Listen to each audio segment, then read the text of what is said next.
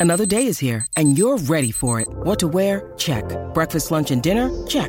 Planning for what's next and how to save for it? That's where Bank of America can help. For your financial to-dos, Bank of America has experts ready to help get you closer to your goals. Get started at one of our local financial centers or 24-7 in our mobile banking app. Find a location near you at bankofamerica.com slash talk to us. What would you like the power to do? Mobile banking requires downloading the app and is only available for select devices. Message and data rates may apply. Bank of America and a member FDIC. Sherman and Tingle in the morning. Fragile. I never got a chance to see it in the movie theater. I got a leg in my house. Oh. Yeah, Christmas. It's my Story. favorite decoration in the house because it just reminds me of the movie. Yeah, uh, it, it's cool that it's back in movie theaters. It, it came back in movie movie theaters today, and there's a few other showings too. But I, I know that he and he being Peter Billingsley, who we have on the line right now, matter of fact, him and the cast of A Christmas Story, they're going to be in Hammond, not this weekend, but next weekend. And uh, what what a what a pleasure to be able to talk to Ralphie himself. It's crazy that this is the 40th anniversary of A Christmas Story. Yeah, you're right. I mean, when you say it out loud, 40 years, it's hard to believe when you think back because it was a small movie that nobody really wanted to make. It Took the filmmakers so long to get it off the ground and didn't even do that well when it first came out in theaters. It was off the radar of the studio. There was really no hype.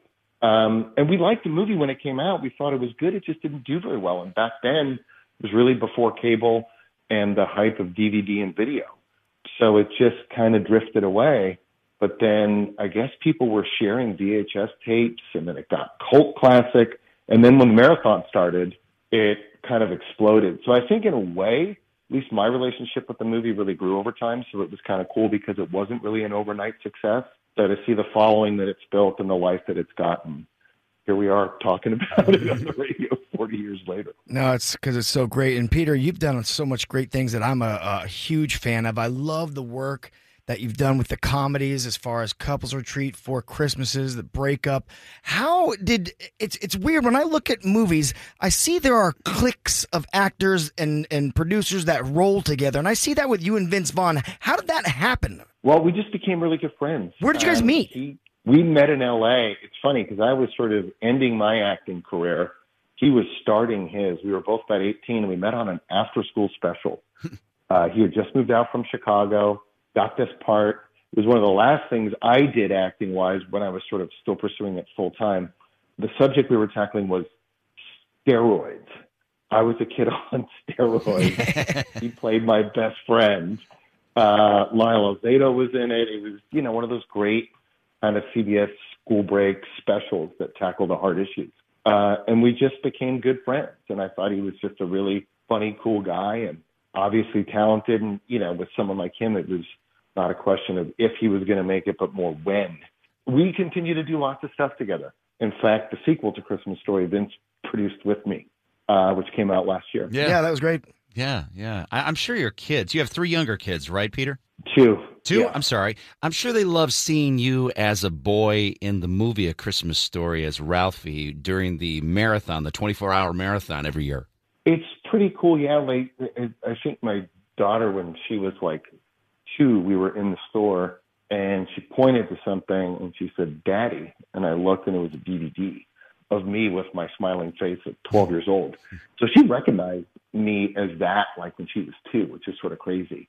But they like it. They definitely like the movie. They think it's cool. Look, it winds up on in our house. I mean, not because I love watching myself, but it just doesn't feel like Christmas at this point unless it's on a little bit.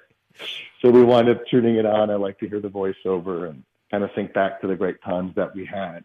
Hey man, I got the leg lamp at my house and it goes up every damn year Oh, because of that movie. Absolutely, we got a great one, and even the box says Fragile. It's like it's a whole deal. We bought this whole package. It's awesome. It's so crazy. I know I drive by sometimes and I see houses decorated and then I see a little glow in a window and I look closer and it's a leg lamp sitting in the front window. Speaking of props, I love that you still have the original BB gun from the movie, the the one that was from the movie, along with the bunny suit. Yeah. I'm sure that is worth a fortune. I'm some. I'm sure somebody would throw you major cash for that stuff. Probably it's kept in a hum- in a humidity controlled vault uh, for that reason. You know, my mom was great about it. Was gathering little props and stuff from the movies, and um, just a little keepsake to have. maybe down the road, nobody imagined, obviously, that this movie would become that. It's cool. I, I looked at it recently. I was surprised how small it is. I, well, that was very smart on, on her part to keep that. Are you going to just pass it down to uh, to the kids? Is that the the next place that it's going to go? I- that's sort of the that's sort of the plan right now for sure. I mean, it's a nice thing to have. I also have the cowboy costume, so maybe I'll donate that to a uh, museum or something. Hey Peter, is there if there you know how like um in movies they have the blooper reels that are out on YouTube everywhere. If there was a blooper reel made of Christmas Story, can you recall any scene that you did that would have uh, been a highlight in a blooper reel? Two for sure. I mean, going down going down the sled and um, Higbee's, we were just we were kids, and so you put a big slide like that up in front of us, we were just going bonkers, Just going nuts, huh? having a blast. Absolutely. That very first take, by the way, when when Ian, when little Randy goes down and has a tear, that was genuine. Um, Really? Because he did not, he didn't want to go down. Uh, No then kidding. right after that, he got his courage and his confidence, and then we couldn't keep him off the thing. Yeah. But after that, they were like, "Hey, do you want another take?" And Bob's like, "Nope, we got it."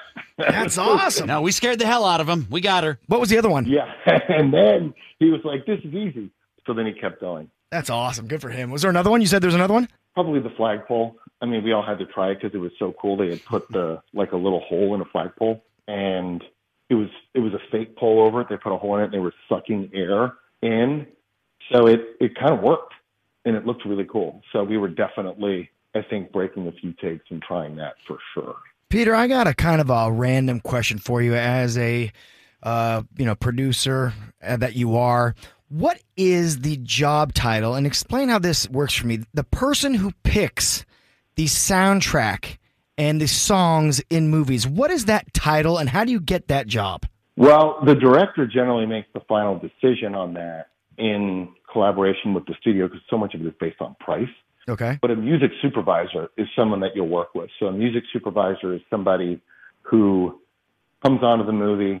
Some studios have people in house, others are freelance, and they're great because they can kind of give you samples of music, and it's it's a fun process because you just kind of go through different songs and put it up against the scene in the movie that you're looking for. Here's often what happens: you land at something great, you think it's phenomenal, the music's killer, then you go, you get the prices, and you're like, well, we can't really afford that. Oh, what a then killer! you work to say, okay, well, this is an awesome vibe. Well, yeah, it's a great vibe. It's like the Rolling Stones you put in there, so you can't afford that. So what's something that has a great vibe or feeling like this that uh, doesn't cost what one of those huge bands would cost? And that's a lot of time what the great work is. And the really good ones do a really, really great job.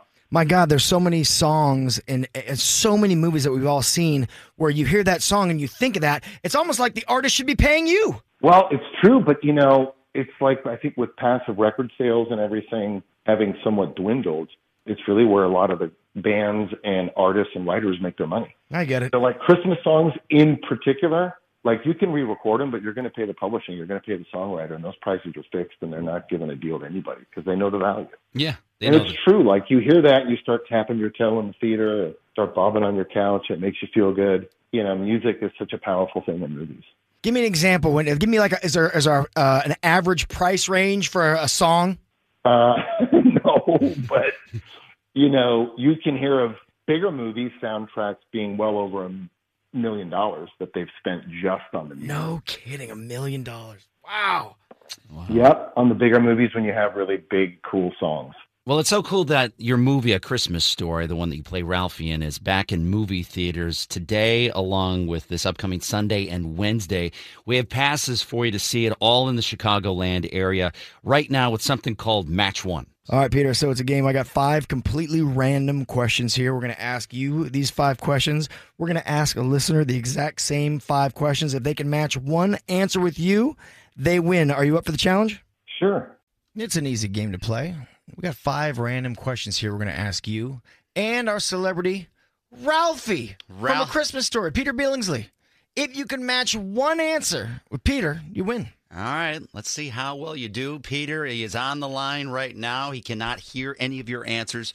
Chris, you're going to get a chance at this here today to hopefully match one. Are you ready? I am ready. All right, Chris. Number one, What star from an 80s TV show would you have liked to meet under a mistletoe? Oh, you know, and, and this is my problem. My wife's really good with actors and actresses' names. Probably for me, it would be our uh, our 16 Candles, uh, our lady main actress. I'm, you know, I'm Molly pulling a blank on the name right now. Molly yeah, you got it, Ringwald. Molly Ringwald. There you go. Okay. Number two, where's the best place on the body below the neck to get shot with a Red Ryder BB gun? Uh, do you want the funniest or the the, the least painful? Whatever you think Peter's going to say. Um, uh, I will take it in the gut. The gut. Okay. Number three, what classic rock ballad do Santa and Mrs. Claus listen to while taking a dry run at procreation? Um, uh, over the hills and far away. I don't know. All right. Over the hills and far. Number four, what position did Santa play on his high school football team? Uh, we'll go quarterback. QB. Okay. And number five, fill in the blank. Eggnog is so blank. I like it. I'm going to go with delicious. Delicious. Delicious. All right. Well, All right. let's see how well you do. Like like we said, Peter Billingsley, aka Ralphie from A Christmas Story, has been on hold. He did not hear any of your answers. Let's see if you can match one. Let's go back to Peter. All right, Peter, are you ready to match one? Yeah, ready. Number one, what star from an 80s TV show would you have liked to have met under a mistletoe? Heather Locklear. Okay. All right. Number two, where is the best place on the body below the neck to get shot with a Red Ryder BB gun? The leg. Okay. Number three, what classic rock ballad do Santa and Mrs. Claus listen to while taking a dry run at procreation? Wow. Slow ride. Slow ride. Wow. Okay. Very good. Number four, what position did Santa play on his high school football team? Offensive line.